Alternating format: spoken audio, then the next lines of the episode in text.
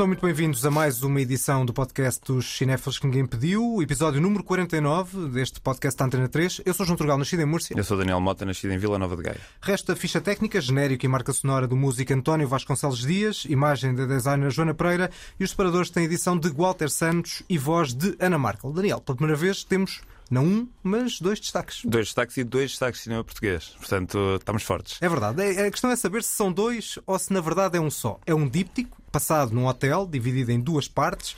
No Mal Viver, premiado em Berlim, temos os proprietários. Também está preocupada com o Salomé? Com a Salomé? Contigo. Também não gosta de ninguém. Ou, mais propriamente, as proprietárias. No Viver Mal, temos os hóspedes. Perdoava-lhe tudo menos ter-me tirado a minha vida. Parece o teu irmão.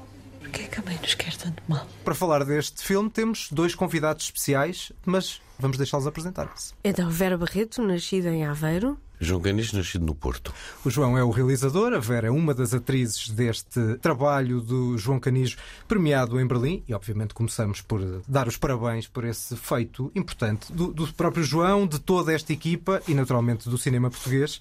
Começava por lançar esta ideia se este filme, que são dois filmes, nós há bocadinho já lançávamos esta ideia do díptico, sempre foi pensado de uma forma dupla ou se a, a ocasião, a uma dada altura, acabou por criar espaço para que isto, de facto, não fosse um objeto objeto, mas dois objetos cinematográficos. Desde que houvesse a possibilidade financeira do hotel ter clientes, a ideia de dois filmes surgiu imediatamente. As artistas não sabiam, mas eu sabia. Ou seja, sempre seria desde que não Ou, fosse desde só que um houvesse, hotel Desde que o hotel vazio. não estivesse vazio, porque o mal viver podia-se passar num hotel vazio, não seria tão interessante, mas podia, perfeitamente. Uhum. E o financiamento que permite haver clientes veio bastante mais tarde. Mas desde que houvesse essa possibilidade, havia também sempre a possibilidade de serem dois filmes. Naturalmente, porque em termos de orçamento aumentou. Eram, exatamente, a questão é essa. Desde logo até com o próprio elenco, que é muito mais vasto. Exatamente. E mais tempo de filmagens. Exato. É uma questão sempre importante, tratando-se de um díptico. Para quem viu os filmes, acho que é essencial ver os dois. Quem vir só um irá ter uma experiência particularmente amputada. É como ver um metade de um filme e não ver a segunda metade. O que queria perguntar, João, é se primeiro o mal viver, depois o viver mal é essencial ou quem vir ao contrário também vai ter a experiência amputada. É indiferente. Podem ver primeiro qualquer um deles. Porque o que acontece é que cada um deles deixa curioso em relação ao outro. Porque em cada um deles vislumbram-se uns personagens enigmáticos que andam por ali com umas histórias curiosas que deixam a imaginação do, do espectador a, a trabalhar e a pensar o que é que se passaria com aquelas pessoas. Em cada um dos filmes, as que só passam, não se percebe o que é que se passa com elas. No fundo, também é um bocadinho a a realidade de um hotel, ou num hotel, ou de um espaço qualquer público, em que nós vamos ouvindo pequenos certos de conversas. Onde haja pessoas. É a, imagem, é é a imagem que eu dou. Não sei se foi a Vera que falou nisso a primeira vez, mas eu agora uso, agora é minha. que é o casal apaixonado que vai sôfrego para o seu quarto pelo corredor do hotel para práticas e sevícias várias, Bíblicas. Bíblicas. bíblicas, e, e houve partes de conversas dos quartos pelos quais vai, vai passando, sendo que alguns desses quartos podem ter a porta entreaberta. Ainda que não tenha uma particular poluição voyeurista. Ainda que não tenham, mas a vida entra pela vida deles dentro. Concordo com isso tudo, mas discordo. Eu acho que se deve ver primeiro o mal viver e depois o viver mal. Não é pelo facto de teres uma presença mais forte no mal viver. Claro que é. não, não, não tem nada a ver com isso. Na verdade, tem a ver com tom, ainda que sejam duas partes de, de uma só coisa, são objetos muito diferentes e eu creio que, bem, para mim sempre foi assim, eu preferi sempre lidar com o mais denso primeiro e o mais leve mais tarde. O primeiro é uma história original criada por nós e o segundo é um conjunto de três histórias adaptadas pelo João e pelos atores do Strindberg. Mas ainda assim, e com toda a densidade do Strindberg, é um filme que eu acho que é mais eh, fácil de ver, mais divertido, eu diria. É, Não- tem, não- tem algum espaço para o humor que o mal viver não me parece que tenha muito. Não. Além de que acho, acho engraçado perceber-se a realidade daquele hotel, daquelas pessoas e vê-las a seguir mais tarde. E acho mais interessante ver as histórias dos hóspedes eh, a seguir, aquelas que, que nós vislumbramos. Embora, pronto, aceito a versão do João, que é indiferente. Eu, esse lado da questão voyeurista, por acaso, é curioso que estavam a negar essa vontade de, de observar, porque eu acho que o filme todo, pelo menos para mim, foi uma experiência ver isto. Ou seja, eu sentia que estava sempre a observar alguém por trás de alguma coisa. A própria câmera estava sempre aparentemente colocada por trás de algum objeto, também para dar profundidade ao enquadramento, como é evidente. Mas para mim foi sempre isso. Foi algo estar no, no caminho entre mim e a personagem que está neste momento a ser destacada, seja por foco, seja pelo que for, e também no trabalho sonoro.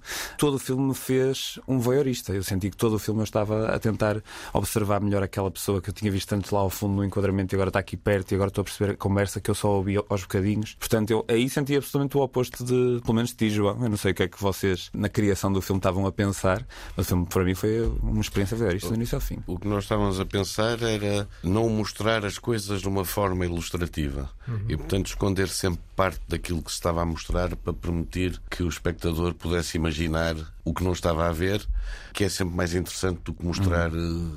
de chapa. Não ser explícito, não é? Não ser explícito, Nem era muito bem dito. Acho que em vários filmes do João se sente um bocadinho esse lado voyeur e acho que tem a ver com a necessidade que existe do João também de tentar pôr no cinema uma realidade que é a realidade da vida, que é as pessoas estão absolutamente absorvidas na sua vida, não é? no seu pequeno drama individual, mas de facto de repente somos todos retirados do drama individual pela mais pequena distração e acho que criar esse ambiente uh, através da imagem, através do som, tem sido um dos objetivos do João e acho que neste filme é de longe o, filme em que está mais bem conseguido. Nós vamos perder o hotel.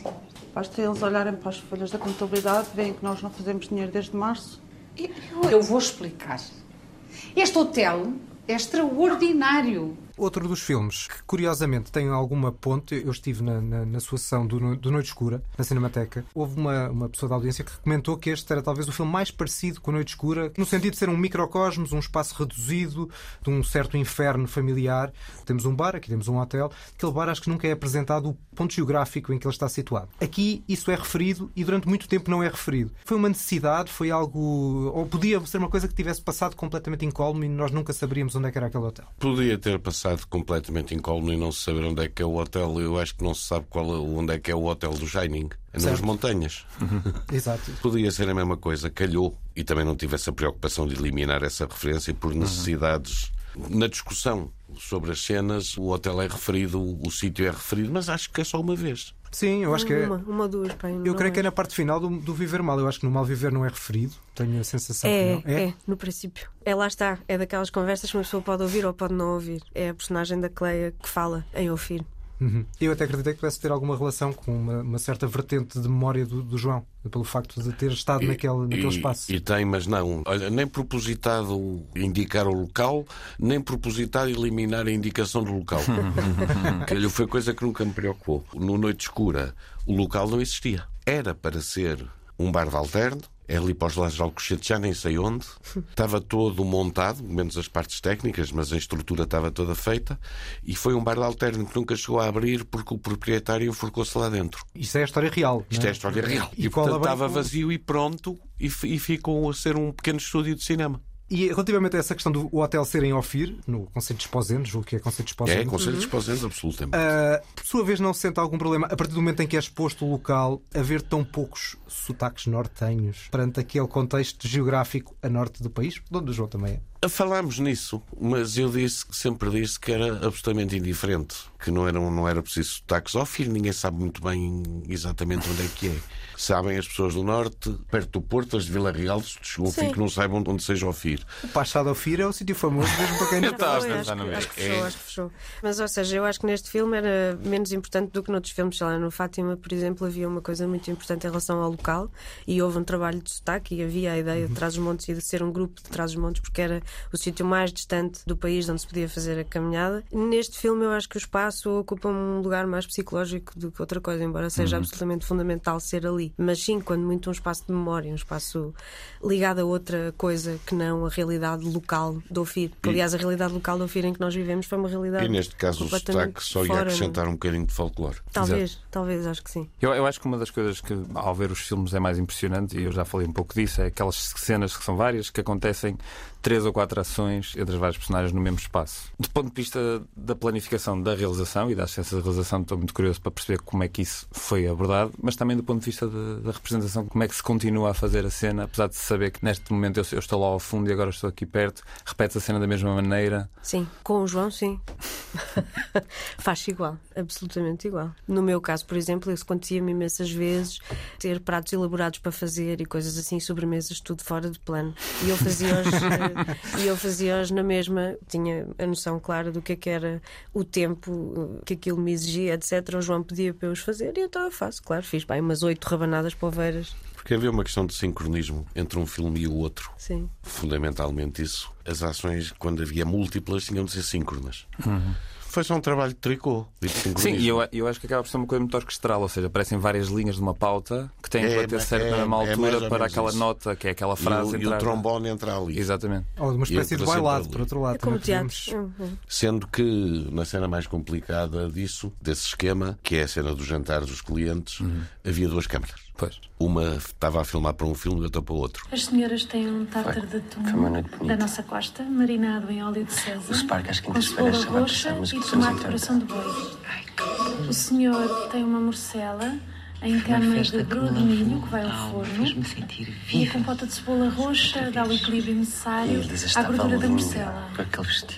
Eu espero que gostem. Relativamente a esta, uh, Vera, a este trabalho com os atores que o João já faz, diria, desde o Sangue do Meu Sangue, se não estou em erro. Sim. Né? Portanto, um trabalho muito colaborativo. Tu já estiveste em alguns dos filmes, nomeadamente com o Fátima, que falavas há pouco. Sim. Uh, se é especial este tipo de trabalho, uh, na medida em que os atores têm um papel de intervenção, até na construção do argumento, maior do que, do que em outros filmes. São atores de intervenção. Somos, somos ou de protesto, como dizem os nossos irmãos brasileiros, mas sim, ou seja, eu tive o privilégio de estar na primeira experiência que o João fez de um certo tipo de processo que é o método do João. Pronto, agora já tem um nome. Há lá método. Fomos método. roubar umas coisas ao Stanislavski, umas coisas por aí fora, mas pronto, enfim. O João, as pessoas perguntam-lhe sempre qual é o método. É um processo. Eu tive o privilégio de estar na primeira experiência, que foi uma experiência que era o meia só uma. Por suposto, era eu e a Rita Blanco, ensaiávamos eh, durante um X tempo um conjunto de improvisos sobre um tema e o único objetivo era que nós tínhamos de ter uma discussão e que éramos mãe e filha, não sabíamos nada.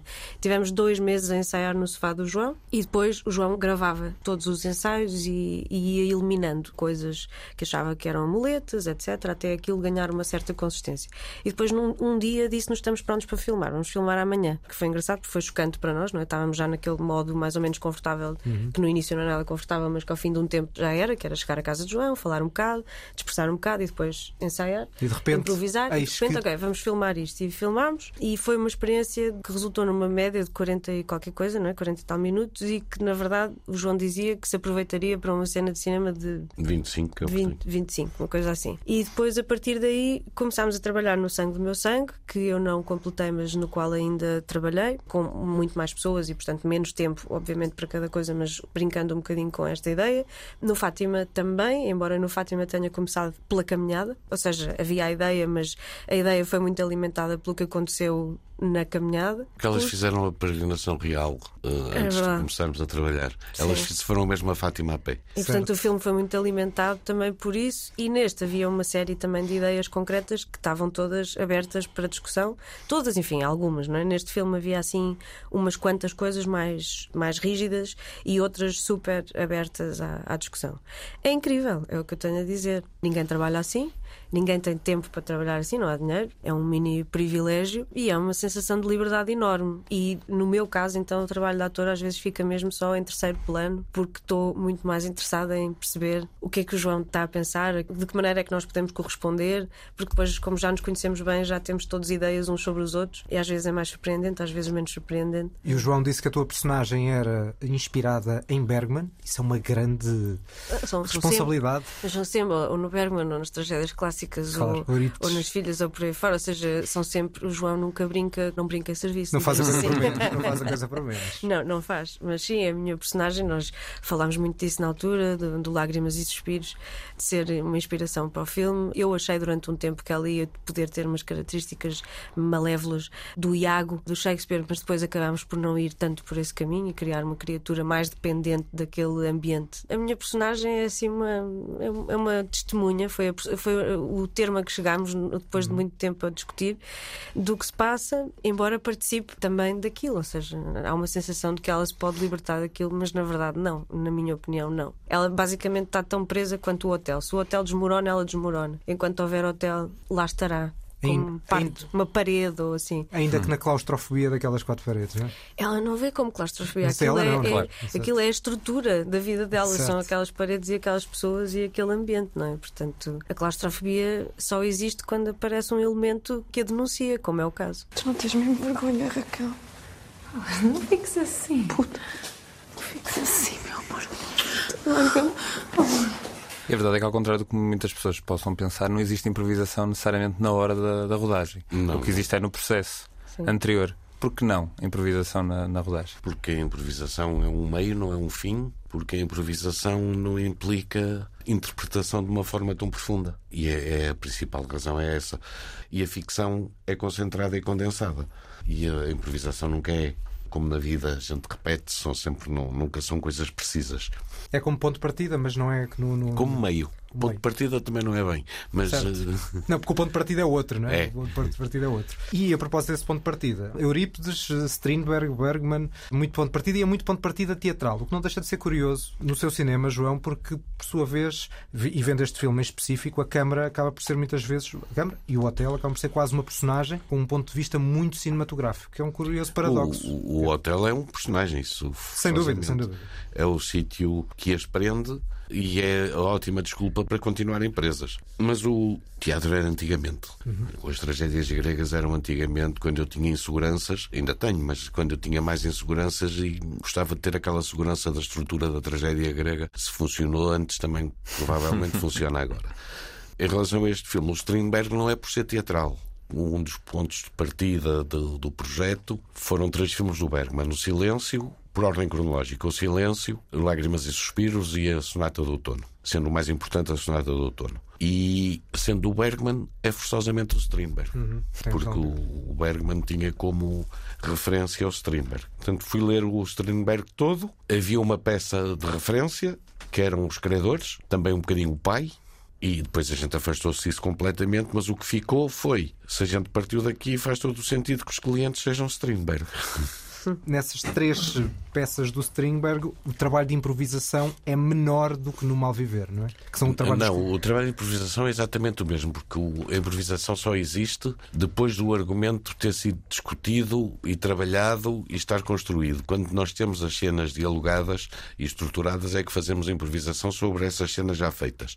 A diferença principal é que havia um ponto concreto de partida. Tanto os atores e as atrizes, a ideia era adaptarem aquelas personagens do Strindberg a si próprios e inventar uma situação e uma circunstância para cada um. Mas depois de tudo construído, exatamente como no Mal Viver, depois do argumento feito, é outra vez tudo improvisado para se chegar à versão final do argumento. O que é que acontece? Acontece que na improvisação de uma cena que tenha duas páginas, a improvisação acaba por ter umas 5 ou 6. E depois o trabalho de edição é hum. voltar a reduzir as 5 ou 6 a uma. Para além da questão da edição da imagem, eu acho que um dos, um dos trabalhos fundamentais naturalmente aqui, isso é evidente, e acho que já falámos há pouco sobre isso, é a questão do som. Do som que é captado, mas também do som como é como é produzido, como é depois editado.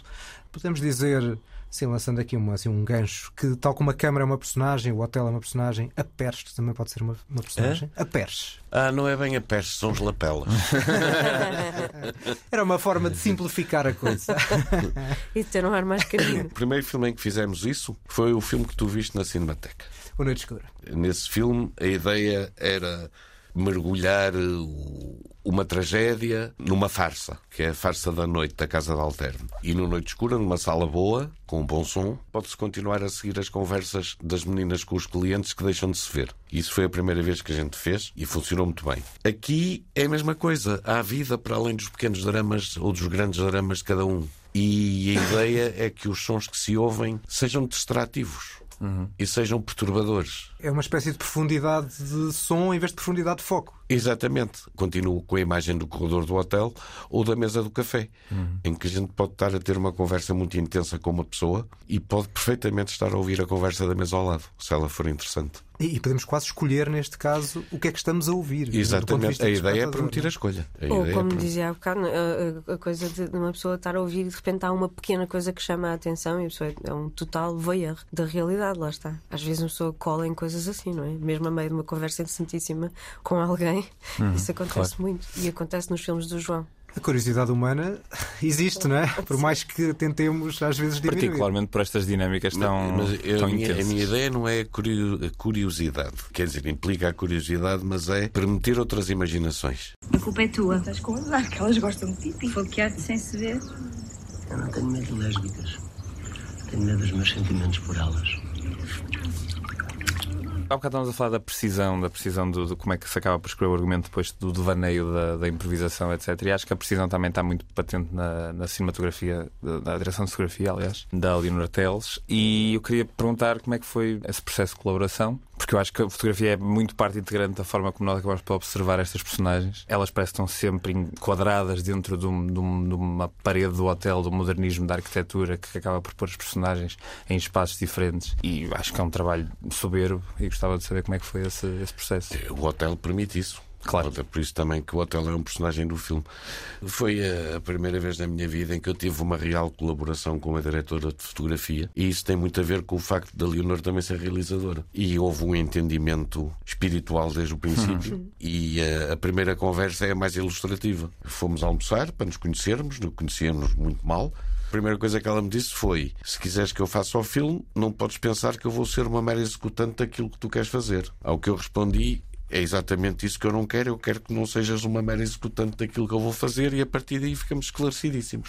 Ou seja, há um trabalho de coautoria, não é? Na imagem, sim. E que depois também se junta, lá está, aos atores, portanto acaba por ser um Também trabalho. não são meros executantes. Exatamente, Não é? Ninguém, mas ninguém Depende, é. alguns. Eu Mas, facto- executo bem uma rabanada, é um facto. mas- Oito vezes, Não, tanto quanto nós percebemos, oito vezes. exatamente. E faço muito bem camas. Faço muito bem camas e gosto sempre de ter um andar nos filmes do João. Ela- elas neste filme um não tiveram um estágio, como tiveram noutros, Eu tive. terrível, mas tiveram pequenos estágios no hotel. Aprenderam de facto a fazer camas, e ela aprendeu de facto a fazer aqueles pratos. Sim, eu no dia em que estava pronta, quando achei que estava pronta, fiz o jantar para a equipa toda. Nesse verdade. Dia. Ah, atenção, era aquele menu do filme. E foi apreciado pela equipa. Ai, deles que não fosse.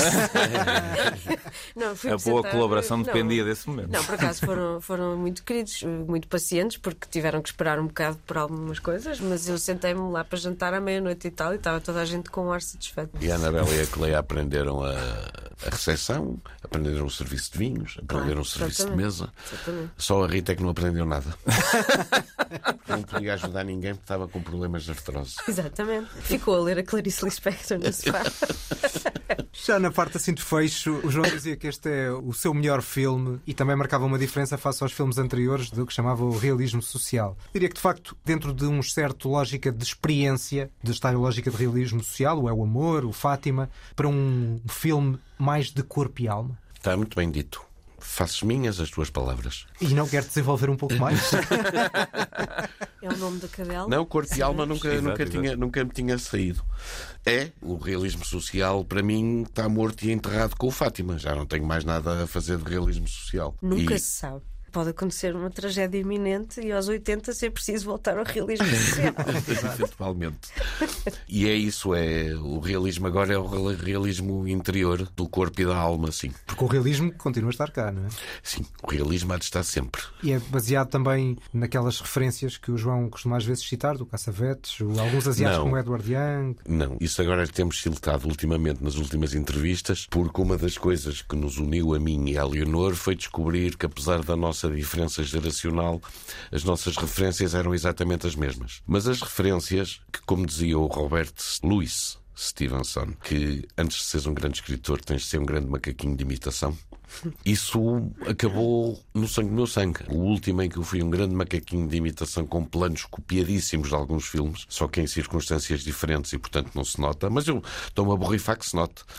A partir do sangue do meu sangue, comecei a, acho eu, a tentar desenvolver aquilo que é fundamental, que é o meu próprio estilo. Portanto, as referências agora já são referências incorporadas, já não são referências explícitas. E que estilo, vá, não podia deixar passar Sim, esta claro. frase. O estilo não sei agora. E, não, não, muito estilo. Mas Mas há uma- pergunta, há, há uma... Não, não, era só. Há, há uma coisa muito tá? curiosa que eu mostro aos meus alunos e que descobri o ano passado, que eu não conhecia. Descobri num livro do Gombrich sobre pintura, que é o Déjeuner sur l'herbe, o almoço na erva do Manet, é copiado, mas totalmente copiado de uma parte de uma gravura do Rafael. Só que a obra é outra completamente diferente. E como dizia não sei quem, um pintor autodidata teve com certeza um péssimo professor. E, portanto, isso tira o pudor a qualquer um e é fundamental. O copiança é fundamental. Claro. Até chegares ao próprio estilo. Sim, sim, hoje em dia a estamos... diferença é que o Mané já tinha o estilo quando copiou o Rafael. Porque hoje em dia estamos numa época em que é muito fácil encontrar as parecências e as cópias e vamos perceber né, que todos nós fomos buscar coisas a algum lado e, eh, Logicamente, e ainda bem. A, a, qualquer Ainda bem, é arte que é é cultura. referenciada e cumulativa. É isso que e se ainda chama bem. cultura, sim. Isso é que é cultura. E agora, como já. Uma pergunta, dá para fazer uma pergunta ao João? Claro, então como não? Que é, o João às vezes diz uma coisa e eu queria saber se isso, se isso foi sempre verdade nos filmes todos, que é o João diz que quando sabe como é que, como é, que é o princípio e como é que é o fim do filme, está pronto para escrever. Isso é verdade? Não. Então está tudo Percebeste tudo mal. para, para não variar. Era o, o François Truffaut que dizia Aham. que quando tinha descoberto como eram os últimos 15 minutos do argumento, conseguia escrever o argumento sem Ah. problema nenhum. Então é isto. E é verdade? Isso aplica-se ao cinema de João Canijo? Todo? Aplica mais ou menos, sim. Todo? Sim, Mas é uma sim. coisa de método, quando o fim está claro e está tudo claro? É o sítio onde tem de se chegar, mas o Ozu fazia de outra maneira muito, também muito interessante. Com o seu alcoólico argumentista, aliás, eram os dois uns bêbados monumentais, definiam as cenas fulcrais do filme, digamos. Cinco, seis cenas fulcrais do filme. Logicamente tinha a primeira e tinha a última. E depois a japonesa colavam aquilo num placar, separadas, e escrever o argumento era chegar de umas às outras. Depois eh, definiam a qualidade do argumento pelo número de garrafas de sake que tinham ingerido. e para não as contarem no fim iam pondo etiquetas com o número. É mais fácil ler uma etiqueta do que estar a contar, né? quando é, É, aquele no estado avançado das 20 garrafas. Isso dá uma E depois, quando acabava o processo. trabalho, quando acabava o dia de trabalho, descomprimiam com uma garrafinha de brandy. Só para dar um toque, para- aquele toque, aquele toque final. O toquezinho final. Uh, que, obviamente nos asiáticos que há pouco estava a referir, não era propriamente do Ozu, embora não sei se seja, se é também Não, uma- o Ozu, o Ozu é um mestre, mas o Ozu não me serviu de. É algumas coisas sim, porque aí não se pode passar por cima do Ozu. Da mesma maneira que, digamos, não se pode passar por cima do Leonardo da Vinci, não se pode passar por cima dos impressionistas, também não se pode passar por cima do Ozu. Certo. Do Mas não é, não é, não foi uma, não foi uma pesquisa De corpo e alma. de, de- de- uma, uma pesquisa tão intencional e tão declarada como o Cassavetes e os dois chineses, o Xiaoxian e o On Karuai. Ok. Lá está, se calhar agora, João Canis já não está a copiar outros grandes mestres, mas já está a copiar, entre aspas, ou a citar o próprio João Canis. Jura? Eu espero que não. Não, não, não é no sentido de fazer sempre o mesmo filme, que isso definitivamente Não, não, não. Eu espero Mas, que não. ah, Porque o mais, o mais difícil em qualquer arte é, depois de encontrar uma fórmula, repeti-la. Ou seja, copiar-nos a nós próprios. E isso é o que não quero que me aconteça. Não, era no sentido que a Vera estava a dizer, já tem um estilo, não é? E é o estilo já. o- Tem um estilo, marca, mas a, a ideia é: há um estilo, mas eu quero que vá sendo diferente de filme para filme. O próximo filme não vai ter nada a ver com este. Não, estilo numa questão de identidade, não é? Uma pessoa, O- como ouvir uma voz claro. de um cantor. Ou O, uma o estilo é o assim, conceito uma- formal. E se copiar-me a mim próprio, não. Quando eu sentir que estou a fazer isso, parou. Daí eu ter posto as aspas. Ainda que na, E é o mais difícil. rádio- E é o mais difícil, não, não pegar numa fórmula que se descobriu e que funciona. Bom, vamos fechar. Muito obrigado pela, Obrigado. pela vossa presença. Obrigado. Agora vamos, Obrigada, obrigada. nós vamos continuar a falar do filme, mas agora vamos dar a nossa opinião a seguir, já sem a Pronto. vossa presença. Pronto. Nas Cobardes! Que covardia! Embora ela ficar por trás de uma parede a ver, assim, nós vamos dar um lapela a cada um e começa já assim o. Mas depois poderão ouvir, poderão ouvir a nossa opinião e ela ficará naturalmente audível. Muito, obrigado pela Obrigado. vossa Muito presença obrigada. e novamente Obrigado. muitos parabéns pela, Sim, pelo em. Berlim e pelo percurso que o, que o filme está. Obrigado. Vamos seguir então para a conversa sobre o filme. É de facto este o nosso filme em destaque. A novidade que ninguém pediu. Ora, a novidade é, como perceberam ao longo da última meia hora, mais coisa menos Mais coisa, coisa, menos o Mal Viver e o Viver Mal, díptico de hum, João Canijo. Vamos agora falar dele e eu começava mesmo discordando do próprio João. A minha opinião vale o que vale, naturalmente, vale pouco. Para mim, não é o melhor filme de João Canijo. Ok. Eu não sou tão conhecedor da obra do João Canijo como tu, mas no entanto, agora que eles saíram daqui, podemos dizer mal e dizer que o filme é uma. Não, estou brincando. Não, não vamos dizer. Eh, Não vamos dizer mal, porque o filme não tem, não tem, de facto, muita coisa negativa a apontar, a meu ver. olabilir. Eu só vi o Sangue no Meu Sangue e este. Eu já vi um, bastante mais Sapatos Pretos, Noite Escura. Sapatos Pretos supostamente é um filme que o próprio João Canis retira das retrospectivas que fazem sobre ele. Uhum. Portanto, eu acho que ele não ia gostar que tu referenciasses o Sapatos Pretos. Vi, se for esse o teu favorito. Não, não é, não é, não é. Eu gostei muito do Noite Escura e gostei. O Sangue do Meu Sangue é o meu favorito. Eu também gostei muito do Sangue do Meu Sangue e acho que este filme. Eu encontrei parecenças em termos, sei lá, de ritmo, de montagem, de, de escalas, de planos, etc. Encontrei parecenças entre os dois.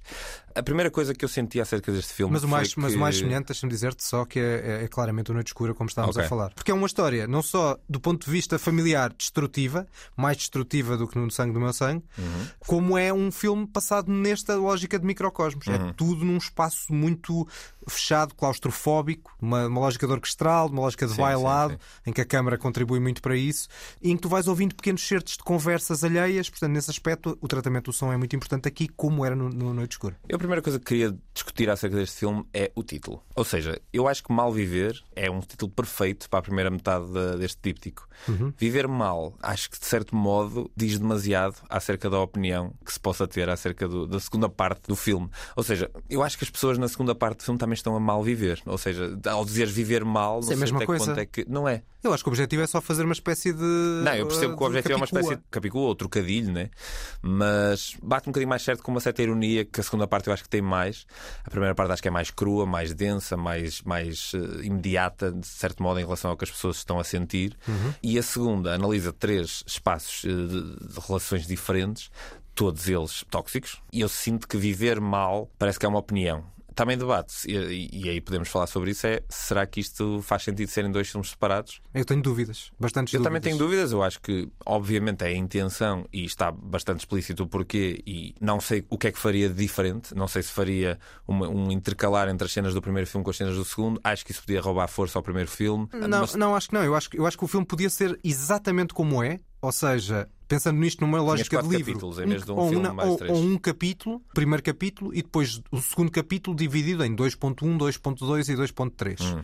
Obviamente teria que ser encurtado. O filme ficava com 3 horas e valeria as 3 horas, até porque eu acho que quer no Mal Viver, a última meia hora, quer na parte final da terceira história do Viver Mal, eu não gosto muito do, do, do fecho. Do epílogo do Mal Viver, da forma como é criado aquele final, que nós não queremos uhum. falar para não estragar a experiência, como se abre caminho a um final que eu acho relativamente previsível, e até da forma como aquelas duas horas passam, ou seja, eu acho que há ali vários bocados, tu precisas de entrar naquele espaço e entrar com calma, mas não precisavas de duas horas para isso. E acho que se cortava e ficava a primeira parte numa hora e vinte, uma hora e meia facilmente, e depois a outra parte com uma hora e meia, mais coisa menos coisa, e o filme ficava com três horas e ficava uma obra-prima. Talvez. Eu, no entanto, apesar de eu ter sido a pessoa que lançou uh, a discórdia acerca de serem dois filmes separados, eu acho que se fosse só um filme não tinha o mesmo tipo de, impacto. Porque nós, quando vemos um, o primeiro filme, chegamos ao fim de uma história, chegamos a uma conclusão, chegamos a um clímax emocional. Uhum. E depois, ao ver o segundo filme, nós vamos basicamente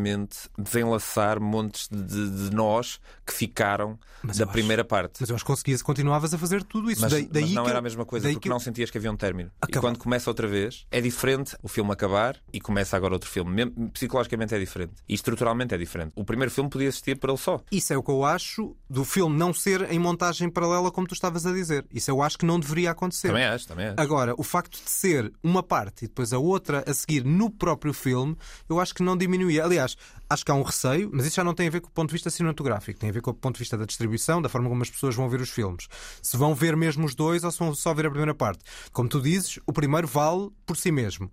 Mas se eu visse só o primeiro e não visse o segundo, o primeiro para mim valia muito menos do que valeu esta obra como um todo. Daí a tal Também lógica acho que é essa a ideia. Que há pouco eu estava a dizer, que acho que há uma, uma lógica amputada se uhum. só vires uma parte e não vires a outra. Completamente, completamente. evidente.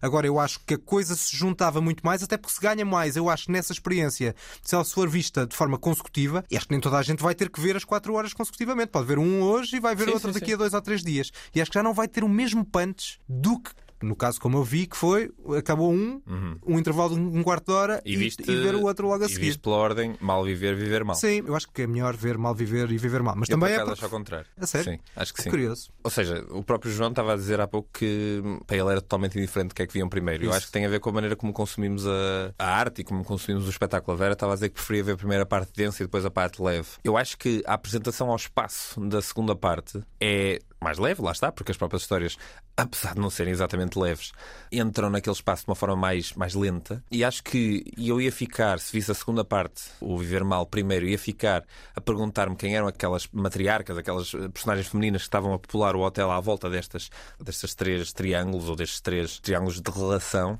ia-me ficar a perguntar quem eram e ia já estar emocionalmente pronto para a pancada, basicamente, que é o, o mal viver. Enquanto que eu, ao ver o viver mal depois do, do mal viver, o que eu senti foi que já levei alguma coça emocional e a única forma de levar o viver mal para mim foi: ok, pronto, esta gente está toda perdida, é tudo tóxico, está tudo podre. E eu não sei se é essa a intenção do, do João, e para mim foi isso que aconteceu. Se visse ao contrário, eu acho que ia ver a coisa de maneira muito diferente. Até porque eu acho que o Viver Mal é um filme mais misterioso, de certo modo. Não se percebe muito bem onde é que estão não se percebe o que é que está a acontecer de uma forma mais interessante e depois estamos sempre a voltar atrás e aquela coisa toda. Aí talvez o mestre tenha razão, ou seja, de que pode ser visto Sim, não, de qualquer uma das duas eu maneiras. Eu estou a dizer como, a, como é que a minha experiência pessoal tinha sido. Outra questão que eu também não achei muita graça foi o facto de se revelar o nome do hotel. Porque a questão regional era profundamente desnecessária Sim. e porque dava uma dimensão de universalidade naquele hotel ser em Portugal, num sítio qualquer de Portugal, como podia ser num lado qualquer, na verdade. Sim. Seja, e, é uma história daquelas proprietárias e é o conjunto de histórias soltas que nunca caem podem cair no voyeurismo, mas nunca caem nem perto na lógica básica de uma novela. Nunca não, não, caem, claro, claro, minimamente. Claro Acho que é naturalmente voyeurista o filme, mas isso é, faz parte do design. Sim, não, e é certo, certo. um fracasso. Exatamente. Eu acho que, por muito que nós saibamos o sítio onde fica aquele hotel, o que aquele hotel representa na história é sempre mais forte do que o sítio onde ele fica ou deixa de ficar. Quando tu dizes aquelas personagens que estão a habitar e aquelas histórias soltas, para mim o hotel, de forma bastante, bastante clara, simboliza a prisão que muitas vezes nós nos deixamos entrar nas nossas relações pessoais e interpessoais para sobreviver. Uhum. E muitos destas personagens, a maior parte destas personagens, estão enfiados em, em dinâmicas altamente tóxicas, em que basicamente a da altura parece que só se estão a querer agredir umas às outras com palavras, para sobreviver. E porque é a realidade que conhecem. Aquelas paredes são as realidades que aquelas pessoas conhecem, aqueles quartos, aqueles corredores, uhum. aqueles enquadramentos, aquelas limitações, são as realidades que as pessoas conhecem e aceitam-nas assim, porque a vida delas é aquilo. E o que eu achei mais interessante neste filme é que, e ele prova isso, quando observamos qualquer relação, qualquer dinâmica uh, relacional humana perto o suficiente, num nunca é perfeita, nunca é, limpa. Ficamos sempre a pensar: peraí, será que, será que eu, na minha vida, nas minhas relações, também tenho momentos que, se eu, se eu os visse de fora, eles iam ser igualmente constrangedores, igualmente difíceis? E a verdade é que sim, não conseguimos escapar nisso. E nesse sentido, eu acho que, quando o João falou de realismo, o filme é bastante realista, apesar de ser permanentemente negro, e isso é uma das coisas que, a dada altura no filme, me deixa um pouco afastado, mas eu tenho sempre esta. Já não é o primeiro filme que, que eu me queixo da mesma, da mesma coisa. Sim, mas eu acho que a fotografia aí da, da Leonor Teles ajuda a não carregar demasiado na tecla. Talvez porque há uma certa distância, não é? Há uma certa uhum. distância física da própria câmara, mas para mim essa distância levou-me muito mais para o lado voyeurista do que do lado de isto não, não, não estou tão em cima das personagens, porque a câmara de vez em quando também está muito perto. Mas eu acho mesmo que, acima de tudo, quando esta lupa do João Canijo incide sobre personagens e sobre dinâmicas tão particulares mas que todos nós reconhecemos. Acho que, acho que ao ver o filme, acho que é impossível. Tu há pouco falavas do final relativamente previsível do Mal Viver. Eu não estava à espera daquele final. Não me eh, emocionou e ou chocou, mas eu não estava à espera que a história, que a história fosse para aí, uhum. porque nada antes me estava a colocar nessa expectativa. E, no entanto, no Viver Mal, eu acho que estava a reconhecer os padrões de todas aquelas relações e estava mais ou menos a reconhecer para onde é que todas elas iam. Mas depois surpreendia-me sempre as escolhas, as escolhas do, de encenação, as escolhas de diálogo, as é escolhas de locais onde as coisas se passam, porque na vida real as coisas também são assim. Não são no melhor sítio que podiam acontecer, não são no espaço mais bonito que podiam acontecer, e mesmo assim, com, com muita, muita habilidade cinematográfica, a Leonor Teles e o João Canis conseguem separar as personagens. Há planos belíssimos em que temos uma personagem dentro de uma, de uma divisão, enquanto outras duas discutem no, no, no, na divisão ao lado. E depois vês o ponto de vista contrário. Cinematograficamente, o filme tem momentos uh, absurdos. Fascínio, e é esse fascínio que tu acabas por ver quando vês o Viver Mal, porque aí sim é que começas a ver as cenas de, sim, outros, sim, de vários pontos de vista e a compreender algumas daquelas histórias. E lá está, aí o trabalho de encenação e de câmara é impressionante e de som. O som. o som é brutal, como lá está também era no Noite Escura, esta ideia de. Na, na tal lógica de profundidade de som e não uhum, de profundidade uhum. de foco, ires pegando naquilo que tu quiseres pegar. Podes ouvir aquele som que está em, em, primeiro plano, mas também podes ouvir o som secundário. E isso é uma lógica de escolha do espectador que é interessante voltar a ver o filme e se calhar já vais encontrar outros aspectos. Isso notas mais, talvez, no Viver Mal, porque logo ali naquele objeto tu tens três histórias e tu tens bocados de sons que tu ouves várias vezes no, no próprio filme, coisa que não acontece no Mal Viver. Sim Sim, e depois é um, é um, domínio total da técnica cinematográfica, porque o que acontece é que nem sempre a personagem que está mais perto da posição física da câmara é a personagem que tem o som mais relevante naquele uhum, momento. Certo. O que acontece é que na escolha do plano de foco está a escolha também do plano sonoro muitas vezes. E isso é um domínio da linguagem possível do audiovisual para passar uma narrativa, sendo que depois ainda dá aquele, aquele cheirinho das conversas que nós ouvimos antes em, em sei lá, com o som completo, com o som alto. Essas conversas continuam lá exatamente no mesmo sítio, com o mesmo tom e continuam lá por baixo para nós, ao mesmo tempo que estamos a processar uma realidade nova, estamos a, estamos a reavaliar a, a realidade anterior perante a nova história que estamos a, a, absorver e perante o preconceito e a ideia que já tínhamos gerado daquelas outras personagens que estão no hotel. Eu lembro-me de estar a ver o Viver, o Mal Viver e já estava a antecipar uma série de, ok, aquela personagem do Nuno Lopes vai ser isto, não sei o quê, aquela personagem não sei quem vai ser, não sei quantos. Acaba por ser uma espécie de puzzle em que ficamos o tempo todo a tentar adivinhar quem é que são estas pessoas. E depois, quando as conhecemos, confirmam-se alguns, desmentem-se outros, mas é um trabalho nesse sentido muito, muito orquestral, como eu disse há pouco. É isso, e depois gostamos... acho ainda mais importante não esquecer que o filme o primeiro filme acaba e o segundo filme acabam com uma menção a um fado da, da Amália, que é o Estranha Forma de Vida, e de facto o português tem uma forma de vida muito estranha, por isso é que é material ótimo de, de análise social e de exploração sentimental, porque esta malta está toda podre. E esse seria, se fosse um filme só, a minha sugestão de título de filme: Estranha Forma de Vida. Estranha Forma de Vida, ou se quisermos, pegando numa das peças do Strindberg e com muita ironia, O Amor de Mãe, porque uhum, uhum, uhum. desmonta, desmonta muito esse lado maternal aqui neste filme de relações muito tóxicas entre mães e filhas, entre mães e filhos também um pouco, na personagem do Nuno Lopes, e nesse aspecto acho que o filme podia lá estar a ser só um, era uma obra-prima, no entanto é um filme claramente sim, muito, sim, muito, sim. muito, muito interessante e vale a pena verem as duas partes. Sim. É um filme só. Por favor. Ver só uma é. Vejam é sempre uma... as duas partes. Não... É só ver parte deste filme. Que nota é que darias? Por curiosidade. Acho que está bom 8. 8 em 10 eu diria para aí um 7 em 10. Mas eh, lá está, com potencial eventualmente subir. Está aqui muito pano para mangas que daria para subir. Acho que é um, lá está, um filme interessante. 8 e para cima disso, uhum, daria ao Noite Escura e ao Sangue do Meu Sangue, que são os meus dois filmes favoritos do Canis até agora. Bom, vamos para as notas finais e vamos continuar a falar de cinema português. O Toca e Foge que ninguém pediu.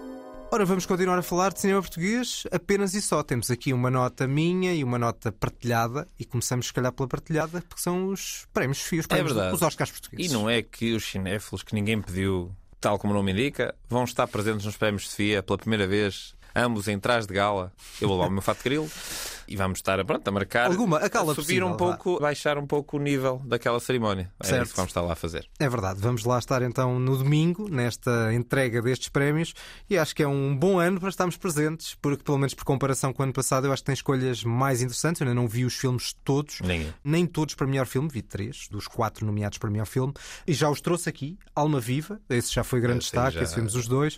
Depois já trouxe o Lobicão e o Restos do Vento, principalmente o Lobicão, acho um filme muito interessante. Uh, são filmes, curiosamente, fora dos grandes eh, uhum. centros urbanos, dois em Trás-os-Montes, um nos Açores. E, portanto, acho que temos aqui um leque de escolhas potencialmente mais forte, mas lá está, não é estranho, tendo em conta que 2021, que era o Sim. correspondente à cerimónia anterior, foi o ano marcado pela pandemia, com salas de cinema fechadas durante meses, várias estreias adiadas, e, portanto, é normal que no ano passado já tivesse havido um número de escolhas bastante mais uhum. interessante e acho que vai ser o caso. Não só aí, mas, por exemplo, também vi outras escolhas para documentários, uh, o filme sobre a Cesária Évora, o filme sobre o Ballet Gulbenkian e não só do Marco Martins, chamado Um Corpo que Dança, também são escolhas interessantes. Acho que há aqui muito bom cinema português uh, que pode ser premiado. O Alma Viva é o filme mais nomeado, está nomeado para 13 prémios. Eu ainda não vi o outro, o segundo mais nomeado, está nomeado também para melhor filme, chamado Nunca Nada Aconteceu. Uh, mas lá está, acho que há aqui um conjunto de escolhas possíveis. É verdade, eu acho que não é uma coincidência que quando o nosso podcast aparece o cinema português sobe de qualidade. Uh, não me parece que seja uma pois coincidência. não é, claro que não.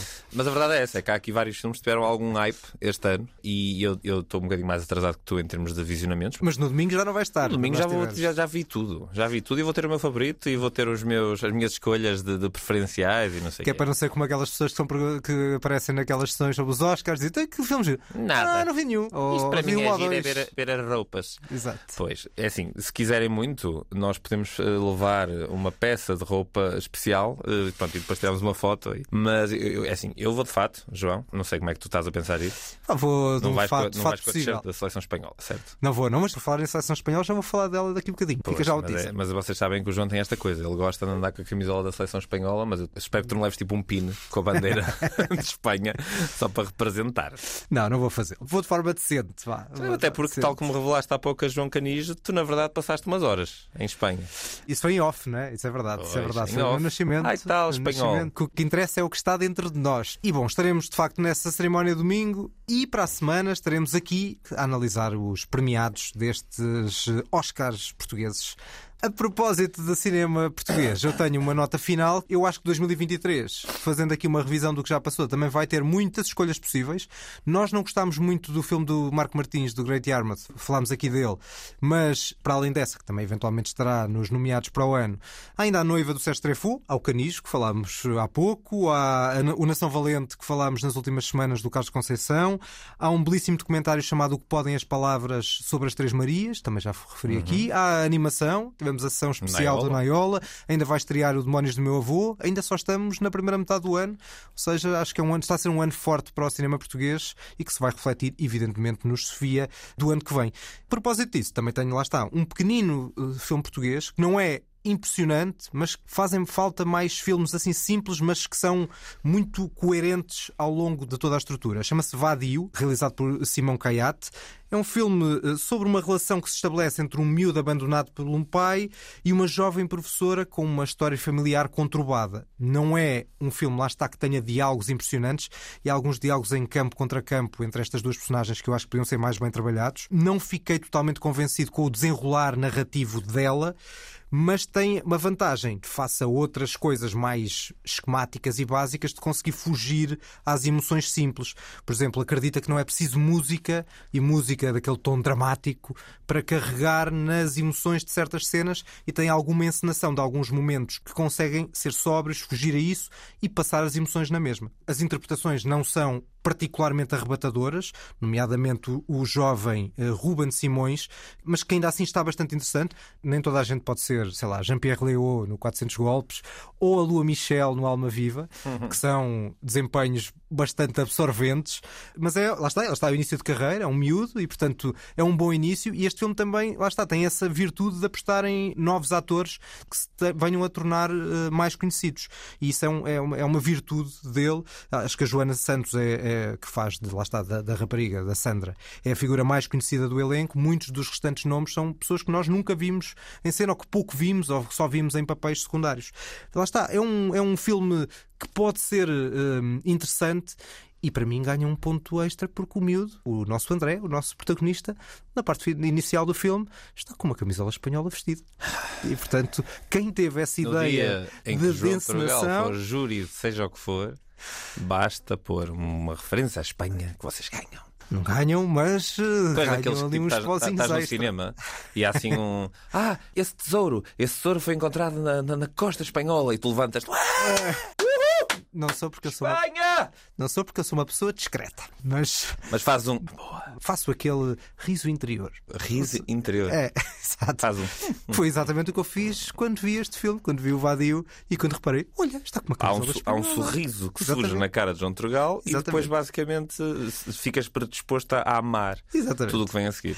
É isso, são as despedidas de facto deste episódio eh, de que, em que só falámos de cinema português, É verdade. inteiramente dedicado a Portugal, apenas com este toque espanhol no final. Sigam-nos no Facebook, Instagram deste podcast da Antena 3, mandem-nos mensagens e se tiverem sugestões para algo que nós eh, possamos fazer na cerimónia dos Prémios Sofia, cá estamos para, Sim, para sim. acolher as vossas Eh, sugestões. Exato, por favor, não, não- não nos deem desafios de género. A dada altura gritem chavascal muito alto. Não, Não vamos fazer, não vamos fazer. Não vamos fazer, malta. Até porque no ano que vem queremos voltar a marcar presença ne- nesta cerimónia. não é? Exatamente, não queremos ter lá o- a nossa presença vetada. Uma, isso está na lista negra dos prémios Sofia. Não queremos, Exatamente, é isso, é isso, é isso. Bom, vemos-nos então na próxima semana ou no domingo, se por acaso estiverem pelo Estoril. Até É para a semana. Até para a semana, pessoal. E sendo que isto pode ser um spoiler, há uma parte da letra do Estranha Forma de Vida da Amália Rodrigues que diz o seguinte: Se não sabes onde vais porque temas em correr, eu não te acompanho mais. Se não sabes onde vais, para, deixa de bater, eu não te acompanho mais.